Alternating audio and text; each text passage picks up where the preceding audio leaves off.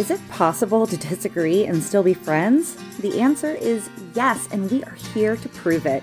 Join our group of badass sirens as we step out of our comfort zone and onto our soapboxes to sound off on our latest adventure. We might not always agree, but we will always love each other. Welcome to Siren Soapbox.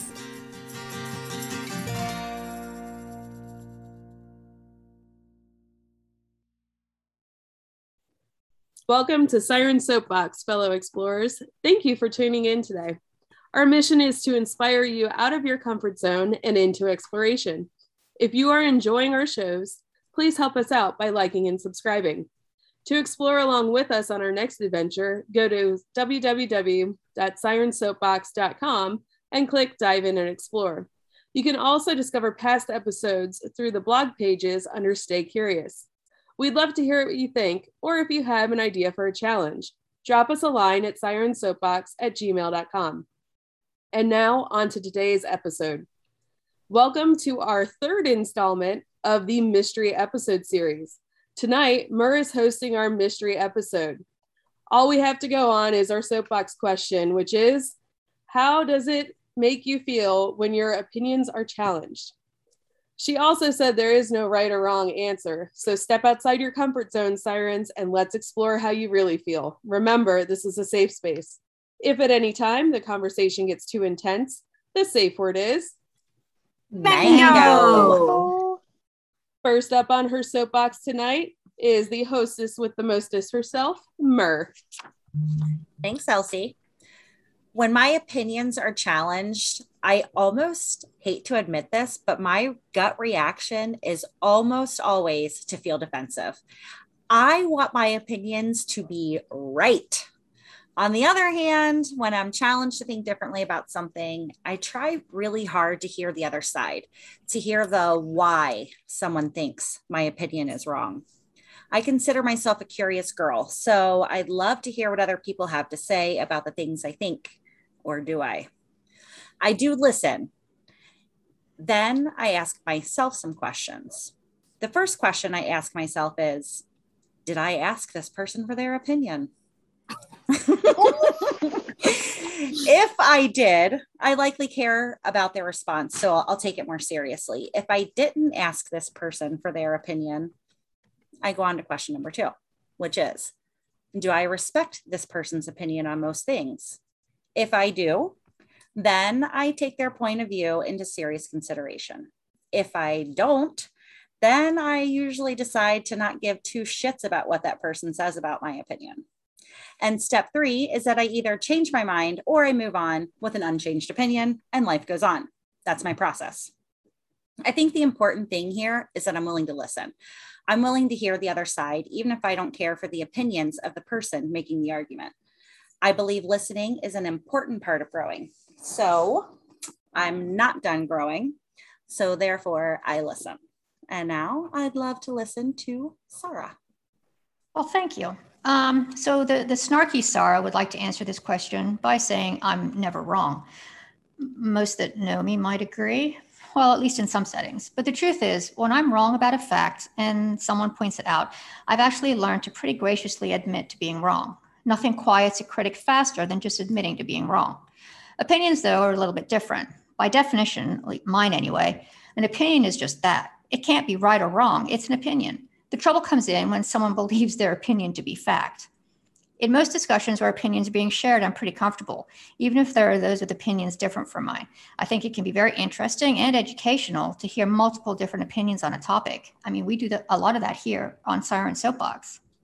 It's very different, though, to have someone tell you your opinions are wrong. I find when faced with this scenario, I generally withdraw in some way.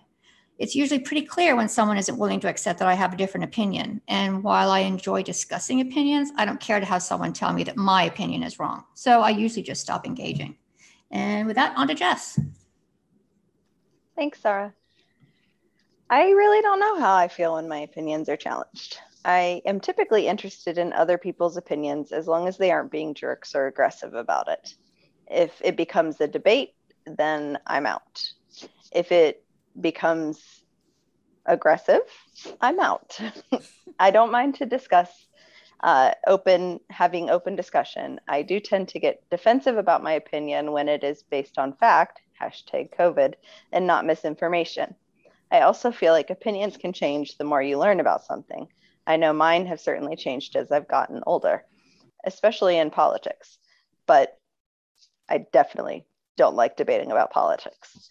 So, really, that's my soapbox because I'm not sure what Murr has in store for us, and uh, I'm pretty nervous. With that, on to LC. How does it make me feel when my opinion's challenged? Well, I guess it depends on how it's presented to me. For instance, I'm a Sagittarius and we are extremely competitive. Isn't that right, TC? so right. we also tend to be a bit blunt and not afraid to speak our opinions. Also, being an Enneagram type seven doesn't help with the bluntness either. So, I guess my point is is if someone's really coming at me and really challenging my opinions, like think Facebook troll level of aggression, then I'm prepared to stand my ground and speak up for myself and defend my opinion, like in a heated way, not angry, although it probably comes off like that. If it's a casual challenge to beliefs, like someone mentions something and it doesn't line up with what I believe in, I like to stay open minded and do a lot of research. I mean, a lot. You all say I say rabbit hole often. Well, it's because, like Alice in Wonderland, I find myself falling down a rabbit hole and researching every possible angle. I spent a lot of my college years and previous career as a scientist and currently am and will always be a naturalist. We have our hypothesis at first, our general gut instinct assumption. And then we spend a lot of time looking at different sides, trying to prove if that initial instinct was correct. If it's something that's like a religious belief and someone believes differently, as long as they're not hurting anyone, I am curious and open for discussion, just like we model on the podcast. I am really disappointed that it seems like people can't talk to each other anymore without having different opinions or when they have different opinions. I know I don't like to be wrong, but I doubt anyone really does. Recently, there have been quite a few companies that I have lost faith in. Go watch Seaspiracy and you'll start down that rabbit hole. Uh, it's really become who can we actually believe? I took stock and rallied for, and in my previously misguided opinion, defended, believing the bullshit lies these companies fed everyone, and it's all greenwashing and for profit. So there's the salt in the wound then I welcome my opinion being challenged because the truth sets us free. And now on to TC.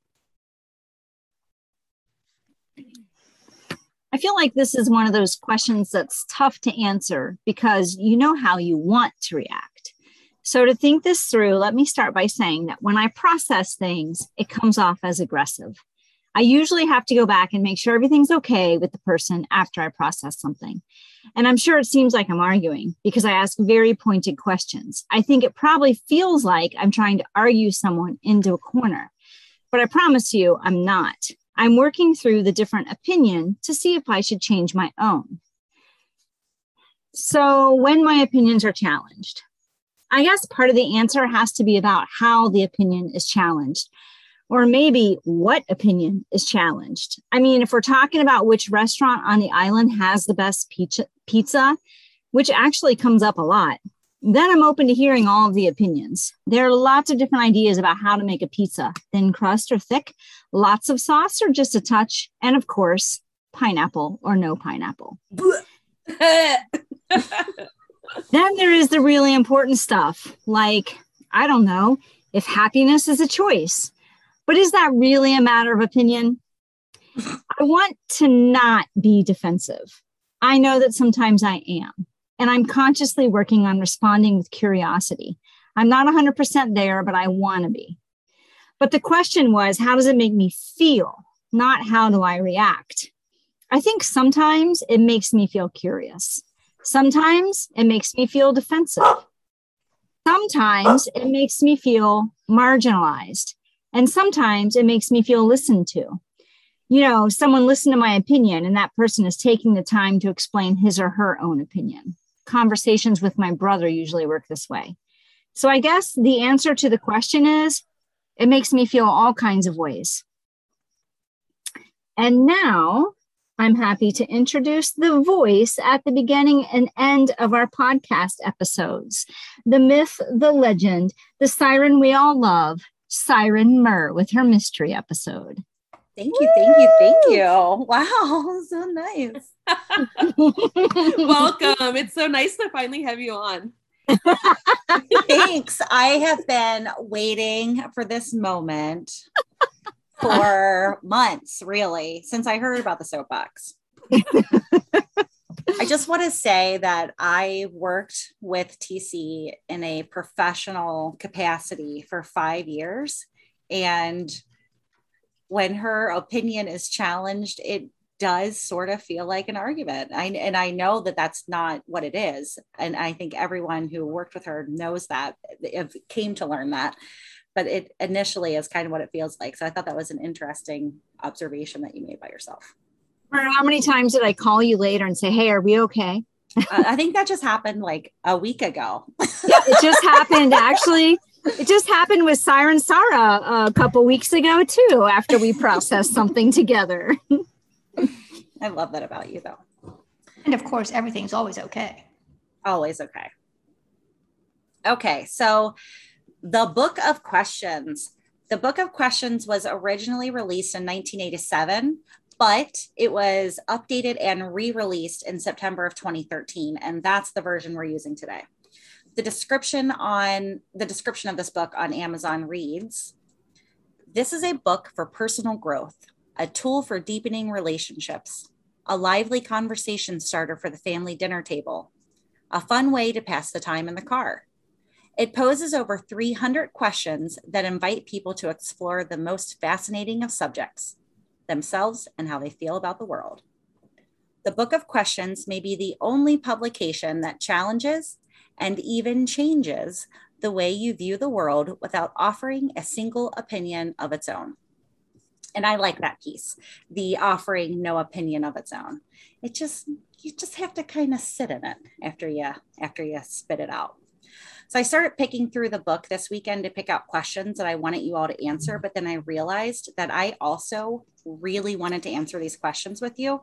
So I stopped looking and I posed the soapbox question to the team, and now here we are. I'm going to use Google's random number generator to decide which questions we'll answer.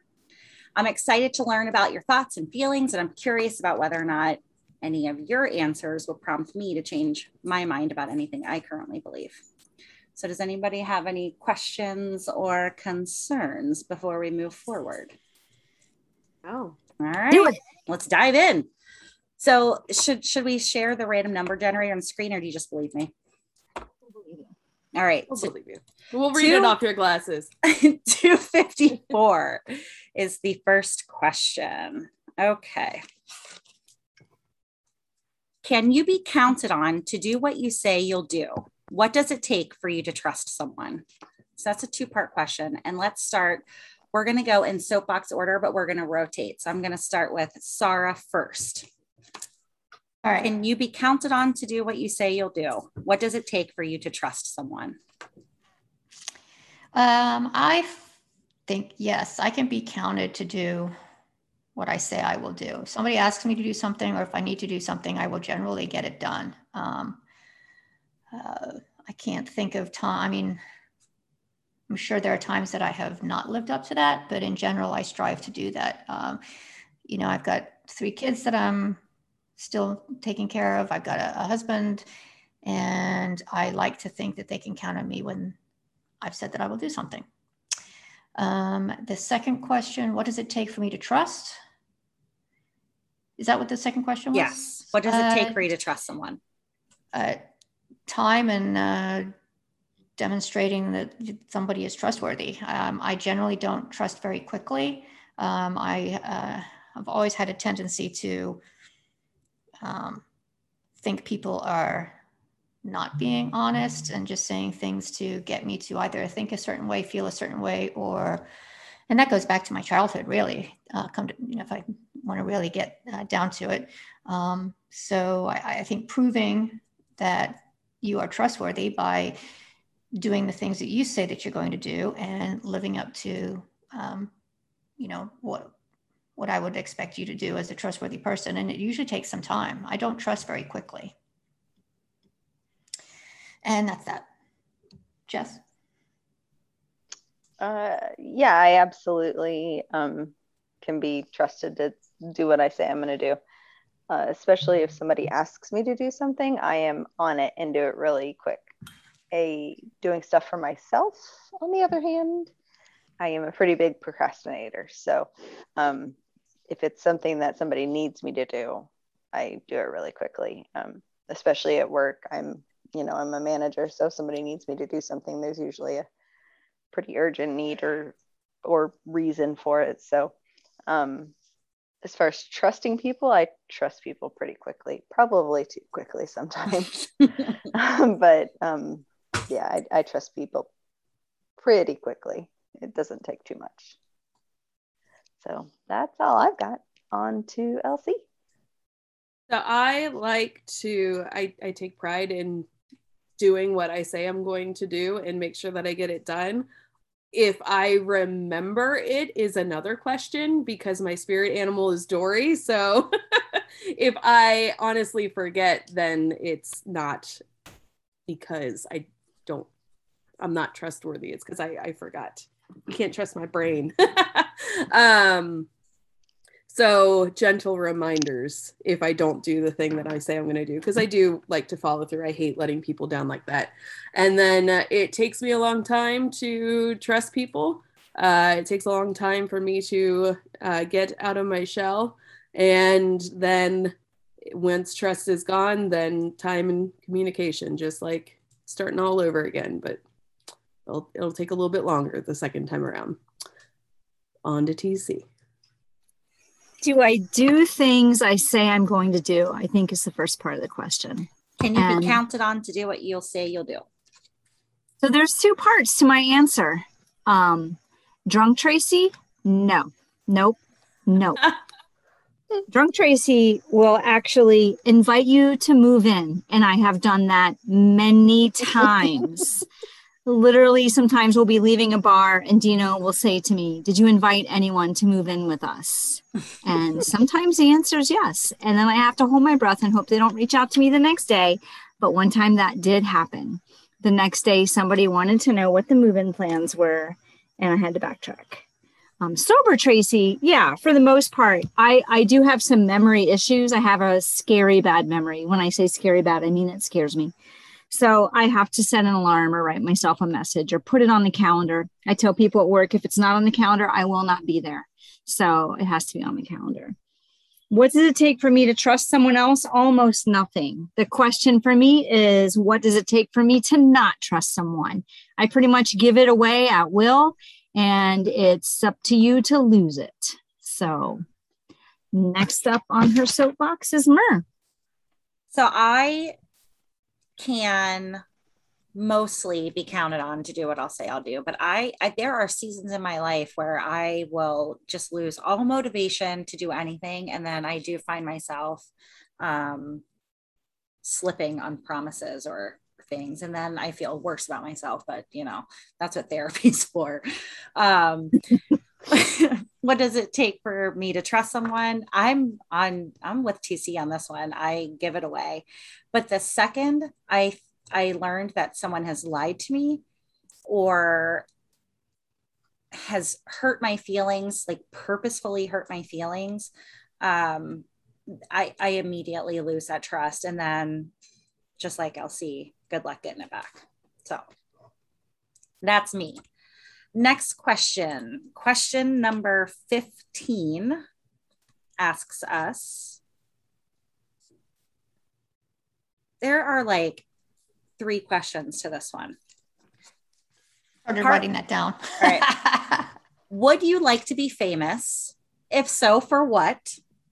What if you knew it meant that within a few years you'd lose all your current friends and never develop new relationships that were meaningful? Oh, that's a crazy twist on this question. Can you repeat the last part? Yes. The third part of this question is what if you knew it meant that if becoming famous meant that within a few years you'd lose all your current friends and never develop new relationships that were as meaningful? What, what was the middle part? what do you want to be famous for? Yep. Do you want to, would you like to be famous? If so, for what? And first up is Jess. I don't like this question. I did until that last part. I know. I was so sure about what, what my answer would be until Me the last part. we're, we're digging into Jess's biggest fear here. I know. I know, that's it's right. true. Yeah. So, uh, I mean, yes, I want to be famous for this podcast, but um, not if it means losing my friends. Um, I mean, my friends are my family. I have, like, you know, I have super close friends, like, and, you know, their kids are my nieces and nephews. Like, so no, if it's at that expense, absolutely not. so that, yeah, that's the uh, that that's a hard stop for me. So uh, on to LC. Well, I think this is a really funny question considering we were just talking about in uh, what was it, the artist's way. It was all about being famous, and we're we're doing the affirmation stuff beforehand. In the back of my head, I'm like, it's to be famous for Siren Soapbox. Um, so yeah, I'd like to be famous. Um, and again for Siren Soapbox, and then uh, that would pretty much suck because then the, the podcast is over because it's with you all. so we'd get famous and then it, it would end. And i would not like that. Um, and then what's the point in being famous if you can't share it with anybody? So and not have any meaningful relationships. So not at that cost on to tc I would like to be famous for Siren Soapbox, um, specifically for helping other women get out of their comfort zone and explore the world. Uh, so that's the yeah and the what for. But to lose all of my friends, sure, I don't need any of my friends. They're all stupid anyway. No, Well, I don't want to lose. I don't want to lose my friends, dude. Are you kidding me? So, I don't know. Okay, so if we became famous for helping other women around the world, is it worth helping lots of women around the world and losing all of your friends? I'm still going to say no. I love my friends, so no. Next is uh, Myrrh. Yeah, I same thing. Although I would like to be famous not just for this podcast, but I really want to be a cartoon character. Even though I haven't put and I've put almost no effort into it recently, but I really want to be a cartoon character and I would love to be famous for that as well as the soapbox, but definitely not at the expense of losing all of my friendships. That like Jess, my friends are I am closer to my friends than I am to my actual family. So it, that would be too expensive for me. What about you, Sarah? Well, yeah. I mean, now that this podcast is a is in my life and I'm part of it, I think that it would be absolutely amazing to be famous um, here with the Siren Soapbox. Um, and before this, I, I would have loved to have been a musician, be famous for being a really cool singer. Um, I think that would be really awesome, or be able to play really an instrument really, really well and be very famous for it. But but yeah, I, I can't imagine anything being worth losing all of my current relationships for and not being able to develop new ones. And I'm just wondering how what it would be like in somebody's life to to feel like they would say, "Yeah, I would do that. I would be famous, and I would be fine with giving up everything." Yeah, that's a Um, good question. and I, I just I just wonder how many truly famous people out there have actually done that um, at that expense and are okay with it. An, an interesting thought because I can't imagine. I don't want to say normal people, but I can't imagine that most people wouldn't say, "There's no way I would give everything up just to be famous." But I'm quite sure there are a lot of people that have already done it. Uh, Well, and to take it a step further, there are probably plenty of people out there who don't understand or know what it feels like to have relationships like we have, which is probably the saddest thought of all. That's We probably pretty true lucky. for those those um, you know child stars. Mhm. Oh yeah, that's a especially good some of the crazy, crazy famous child stars. You know, thinking um, Britney Spears and Justin Bieber. Those folks that probably have never really understood a, or maybe haven't really understood a, a true, meaningful relationship. Because once you get that to be that famous, every relationship is in question. Yeah, you If you're somebody like me that doesn't trust very well, at least. All right. Next question is question number 269. I like 269. I like, I like anything 69. oh, this is a, this is a, a very short question.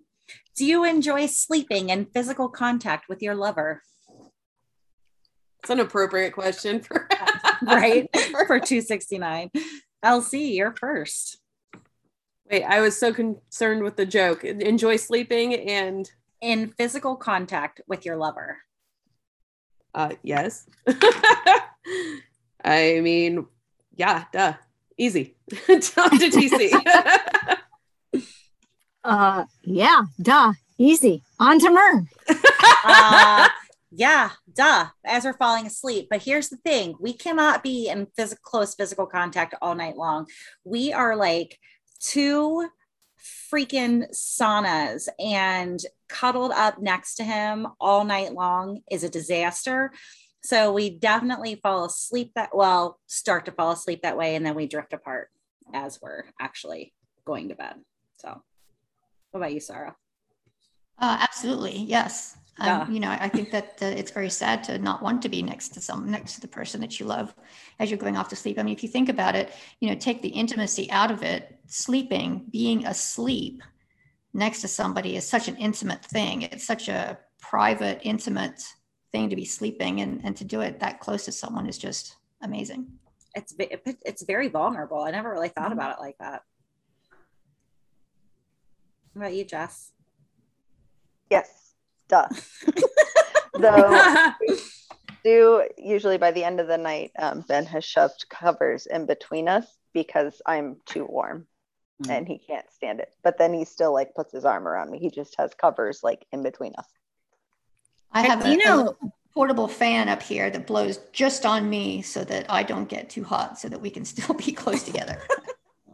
It gets really hot at night, so I just put a hand like on his shoulder. But it's nice to just be touching in some way. yeah, It wi- there is there is a whole lot of that, like a foot or a fingertip. You're too hot. but as we're falling asleep, we're like two tiny, close little spoons. So, all right, next question, number 274. This is a long one. Put your listening ears on. If you learned that a century ago your great great grandfather robbed and murdered someone, would you try to make it up to their now distant offspring? What if the great great grandson of the victim came to you and demanded that you or your kids pay his $10,000 pay wait what if the great great grandson of the victim came to you and demanded that you or your kids pay his kids $10,000 to make up for what your ancestor did? Uh, I forget where we started first. TC, you're first on this one. Nope. No, I I I don't feel I don't feel responsible for the activities of my ancestors, any of them. So the answer is no. And the answer to the second question is no. No. I feel the same way about this. Um, I want to say something that might put me out there very publicly, but I'm going to do it. I do have ancestors that owned slaves. I know that. And I obviously think that that's awful. I would never dream of like to even imagine that that's okay. But I don't feel responsible for them and, and their choices in that aspect you know, I have chosen to live my life obviously very different. And I think that repairing future generations is important, but not at, um, I'm not responsible for what my ancestors did. Sarah? Uh, I agree. Uh, no, I don't feel responsible, and I would not pay any monetary reparation um, if asked. I will say that, you know, putting this out there about my family history, way, way, way in the past, we uh, apparently had a bunch of horse thieves. Um, and quite frankly, I think that's really cool. So, uh, but no, eh, seriously, I, I, I, I, agree with you wholeheartedly, Mur. It's, uh, it's what we can do for the future, not to try to make up for what happened in the past. You just try and do the right things moving forward. And that's not to, um, be held responsible for what happened in the past with your ancestors. So, and that's that. Jess?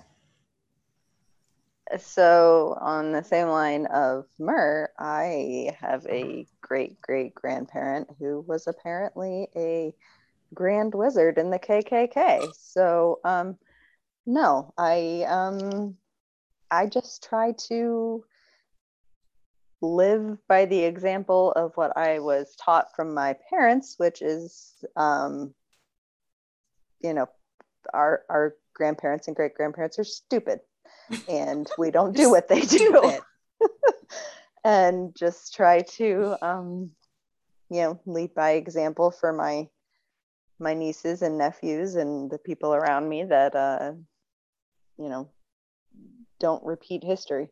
So yeah, that's uh I, I don't feel like I need to do anything about that other than just be a better person than they were.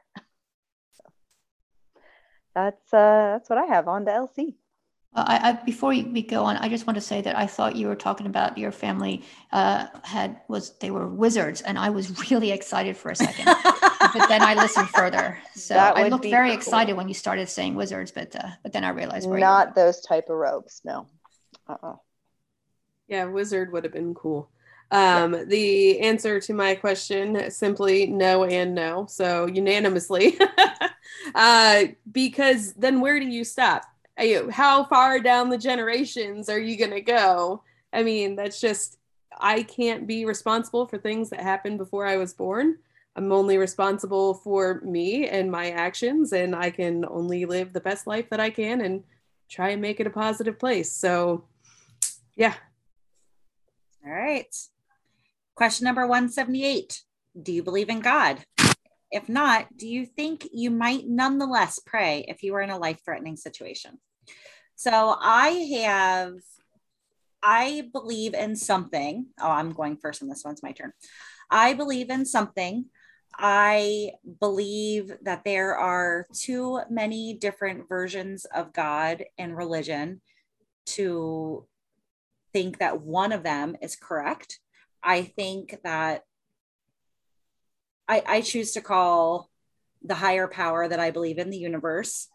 Um, I would not pray to anyone named God in a life threatening situation. I might, I do often ask the universe for advice and I, I talk to the universe. And for my, my friend Nicole, she says, Well, that's you speaking to God. And if that makes her feel better, that's great um, but that's not what I picture or envision when I when I'm speaking to the universe. But that's me, Sarah.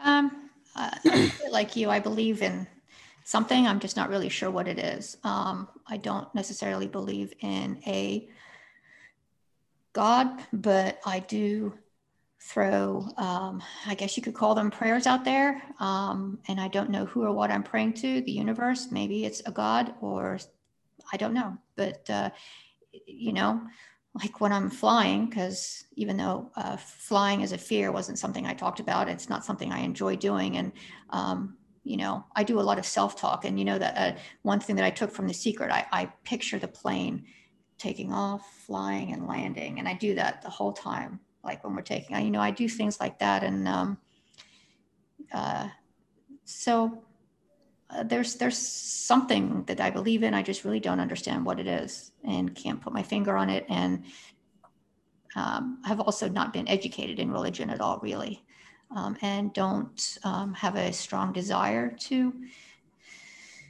learn about religion. There are a lot of other things that I want to learn about and know about, and that's just not been one of them at this point. So, uh, so yeah, that's that.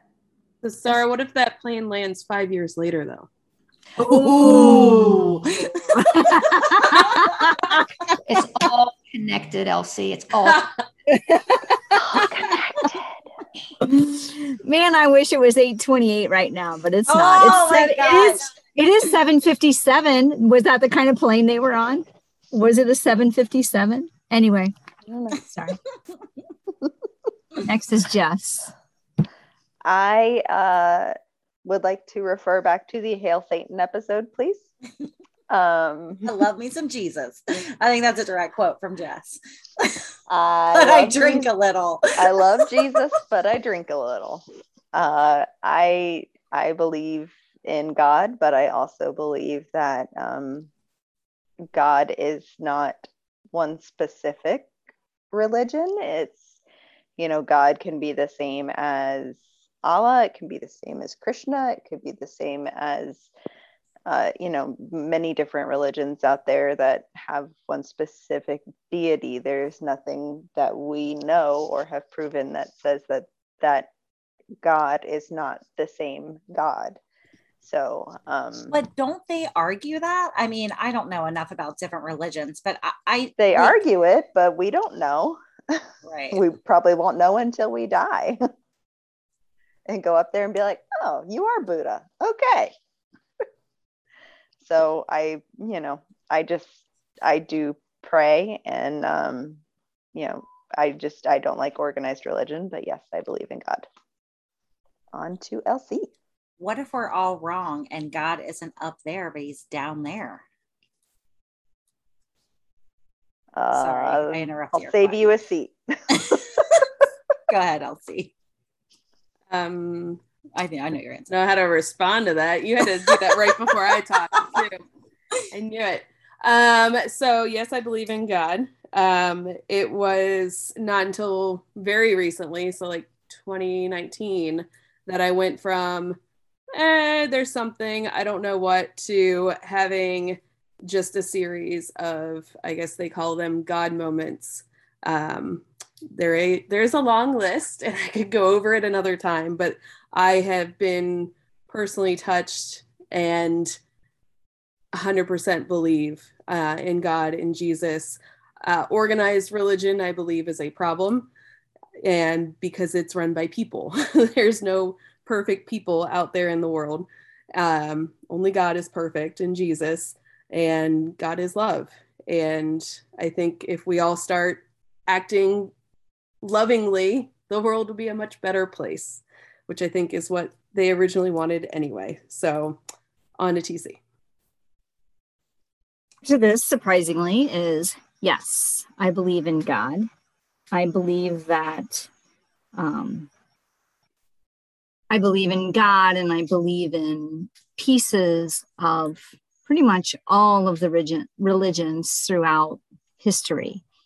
Just about every civilization has some religious beliefs about a creator and a maintainer. I don't know what other word to use, but there there are a lot of similarities between all of those beliefs, and I have a hard time. I have a hard time believing that throughout all of those civilizations, there isn't some correctness there, that they're all completely and totally wrong. I think there's wisdom in all of those histories and civilizations and religious beliefs. Um, and yes, people do argue it. One religion argues with another, but like Elsie pointed out, those are people doing the arguing. And everybody has their own interpretation of everything. If we showed a picture and said, What do you think is happening in this picture? we would all interpret it a little bit differently. And I believe there's a kernel of truth in all of those interpretations, just like I believe there's a kernel of truth in all of those religions. And who's next? Oh, I'm last. Oh, you're last. Okay. Uh, there is a dog barking in my neighbor's yard. Sorry about that. Next question is question number 234.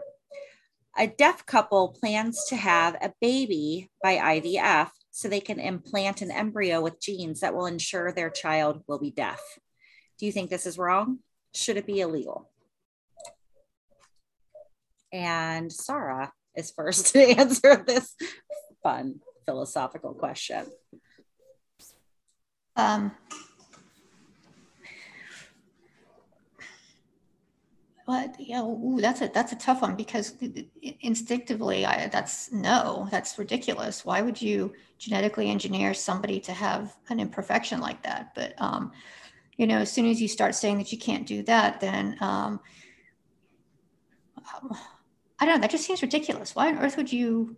I mean, so that so that they could understand their child, so that their child could learn from them how to be deaf um, and make it okay? Do they uh, not want to be in competition with their child? That just seems so ridiculous. Why you would wish a um, uh, something that doesn't have to be on somebody, but then um, you know, genetically engineering blue eyes versus brown eyes. You know, that's that's the other part of that because that's something that they're looking to do at some point, right? You know, you can have your kid be have blue eyes, you can have your kid have brown eyes, you can make sure that you um, splice out the the DNA for this particular illness or that particular illness. I'm not sure why you would splice in an imperfection like that that can create a difficult life for your child. Wouldn't the whole point of genetic engineering be to make things a little bit better? But brings in the broader question of genetic engineering at all. And is it okay to do that to make the perfect little creatures? And you know we could ask some of our um, nazi ancestors about that i suppose because isn't that what they were trying to do? Engineer the perfect people by getting rid of all the people that they didn't think were perfect? So i don't know. I just think that's ridiculous. That was a very long answer I think Jess. there was an episode of Scrubs about this. Like where this child had the opportunity to have a cochlear implant to begin hearing, but his dad didn't want him to have it because his dad didn't want him to not be deaf, basically because he felt like they wouldn't have a connection anymore.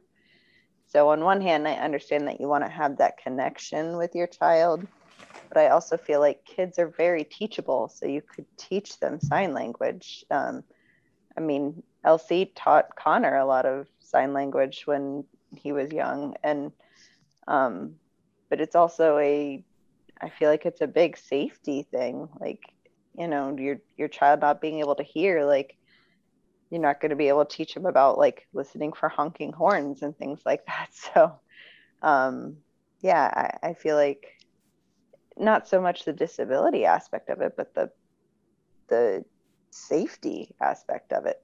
So, uh, yeah, I I I'm not sure I like that. so, um, on to Elsie. Yeah, this is a weird uh, question, and like I can kind of understand that the parent wants to be able to connect, but that that's a parent. They they connect that way. You don't have to share the same disability or um yeah i guess it goes back to the the same thing with the generational thing and making people pay for that. Like where do you stop at that point?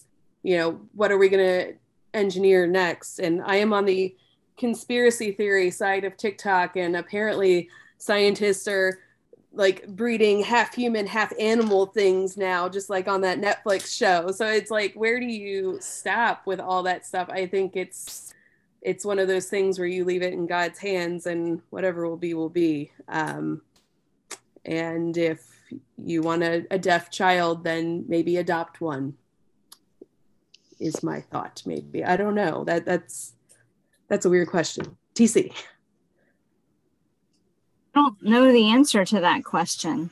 I'm trying to think about why unless if you're both deaf, perhaps you've gotten to the point where you think that there is a benefit to being deaf and you want to give your child that benefit.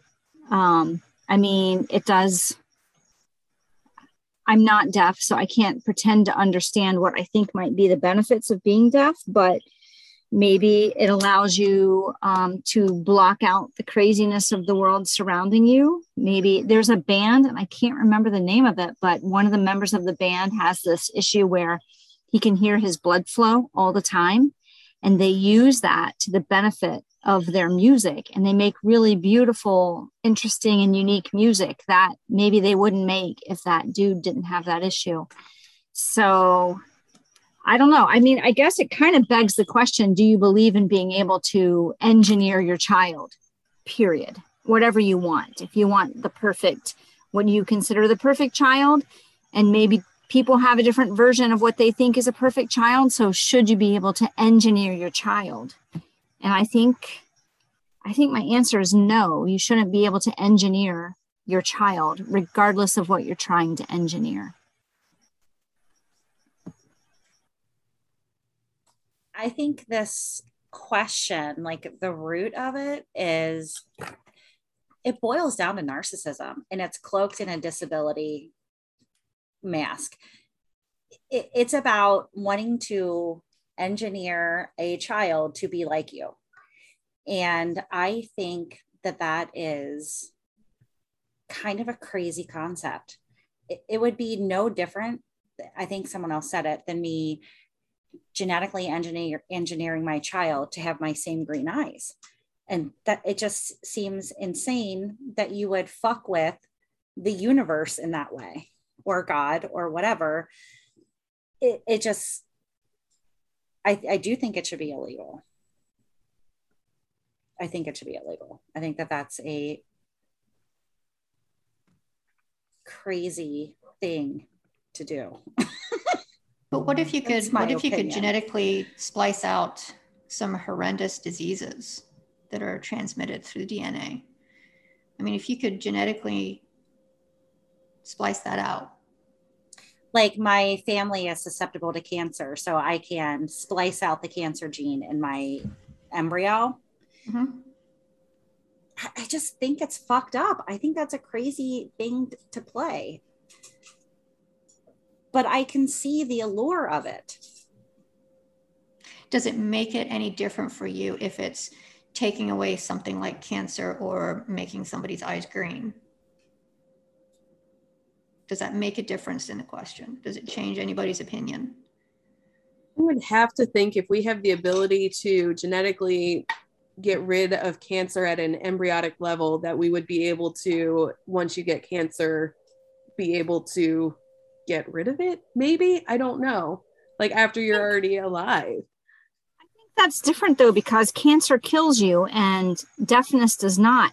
What if what if these two people who were both deaf wanted to genetically engineer their child to not be deaf? Would that change your mind? I mean that that wipes out my entire argument about them making this decision well, it's just a different question because like I think you're you're what you're saying is completely correct in this scenario. It is a very narcissistic thing, but it's a very uh, selfless or selfless isn't the right word, but a very generous thing to take out being deaf. But that's but, only if you live with the assumption that deafness is only a a negative and has no positive and perhaps these two people have determined that it's very much a positive thing um, I, don't you can look at any situation and there's always a really positive and a really negative side to it. And maybe it depends on your perspective. I don't know. I don't know what the answer to that is. Well i i would say no because it feels easiest right now. Right? That's how i'm feeling. But it's hard, it's hard to me, see it's hard to see where not being able to hear would be an advantage. Because I you mean, can hear but also knowing somebody that can't hear, I see all the disadvantages.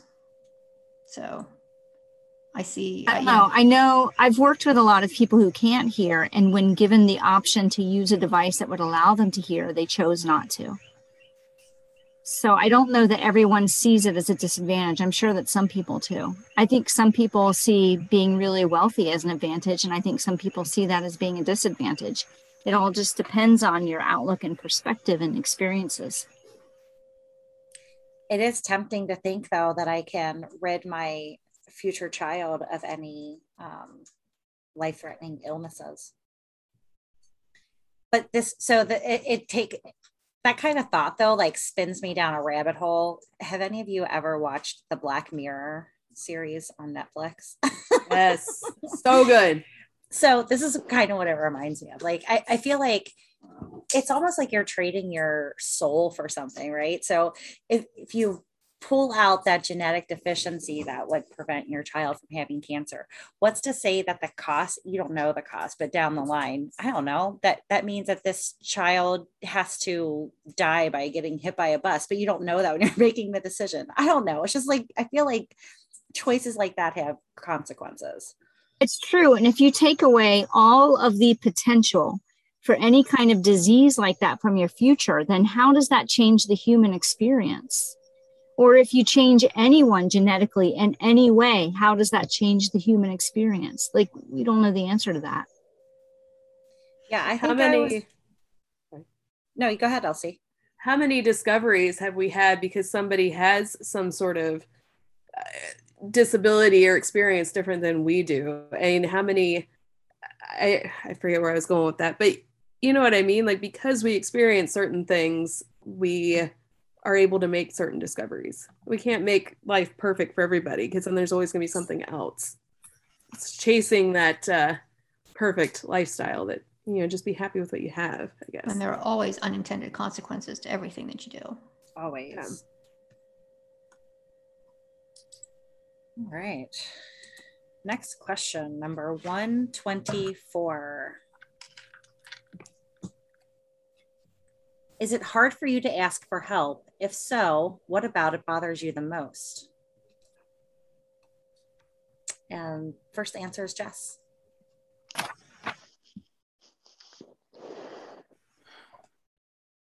No, it's not. It really just depends on probably what I am asking for help for. So, I mean, like if I'm asking for help on like a mental issue, that is pretty hard for me.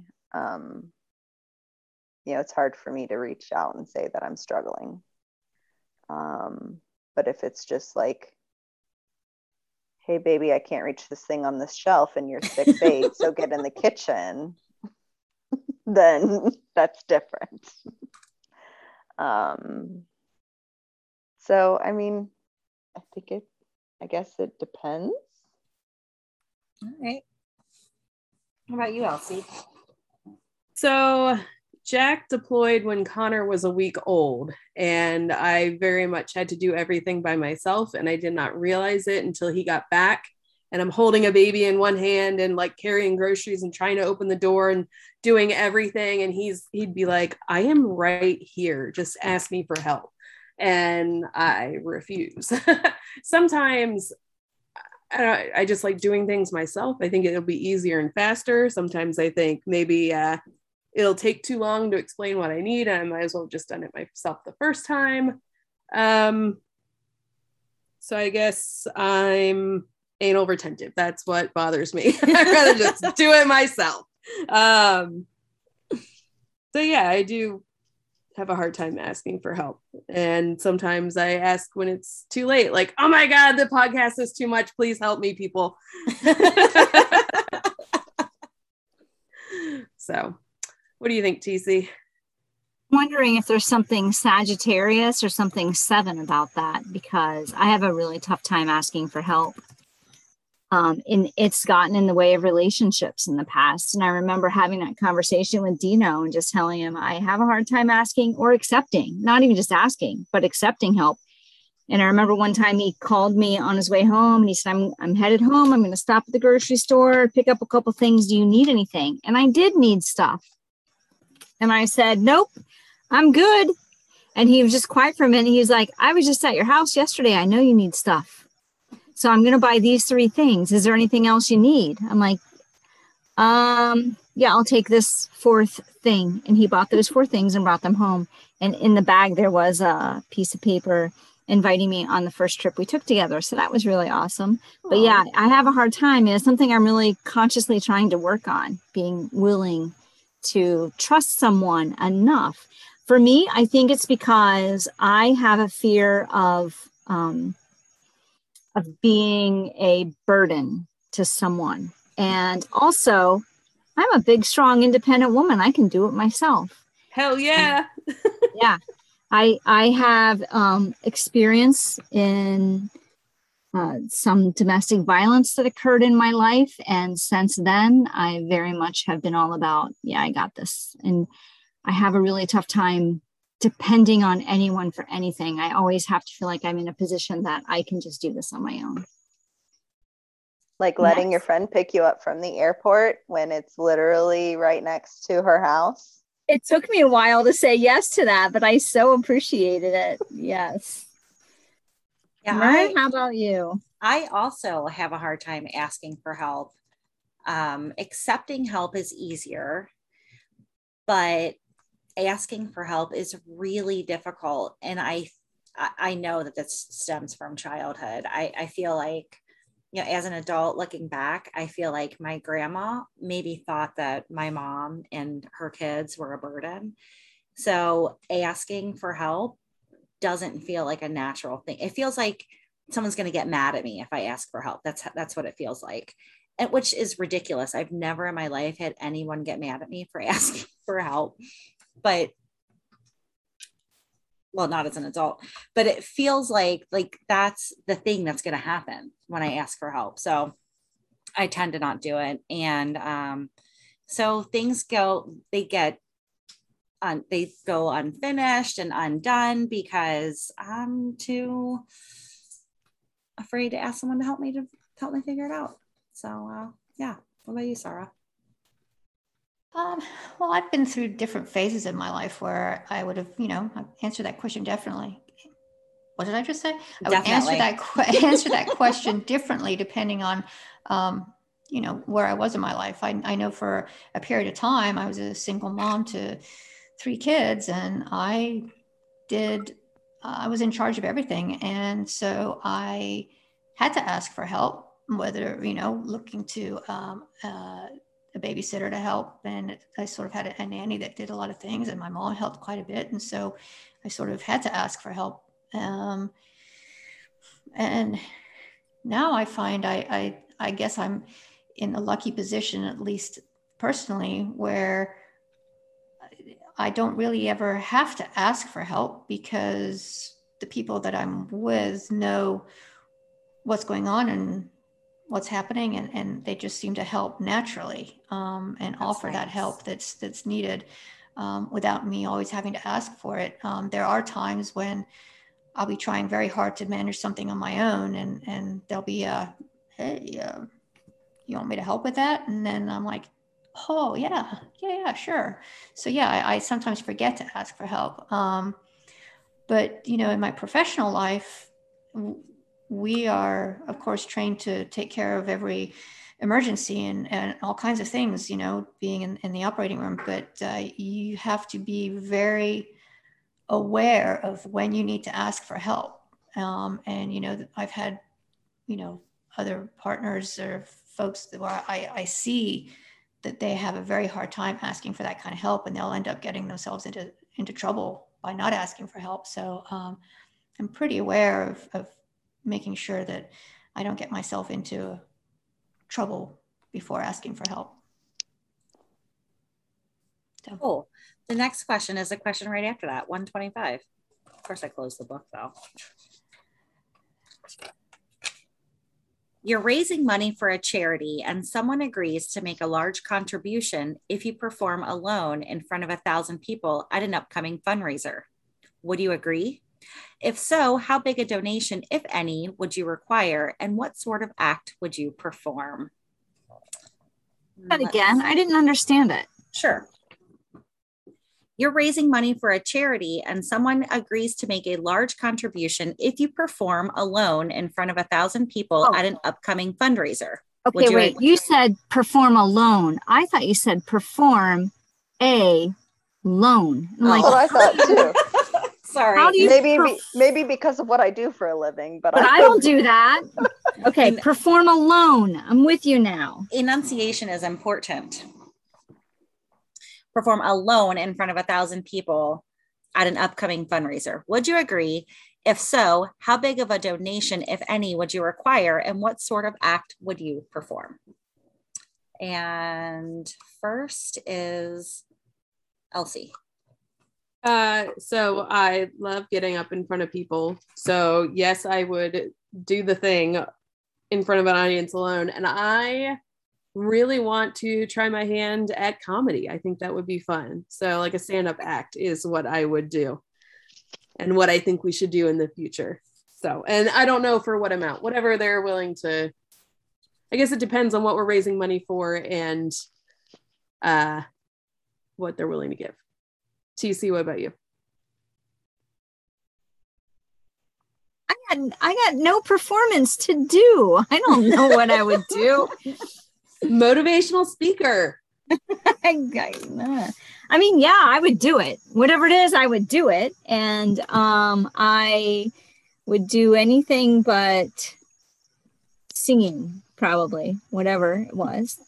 Preferably talk about turtles. I could do that for a long time and um, I guess whatever amount. And it depends on what they ask me to do. If they ask me to sing, it would have to be a lot of money because it's going to be the last thing that earns money that night because everyone's going to leave I get up on stage and sing.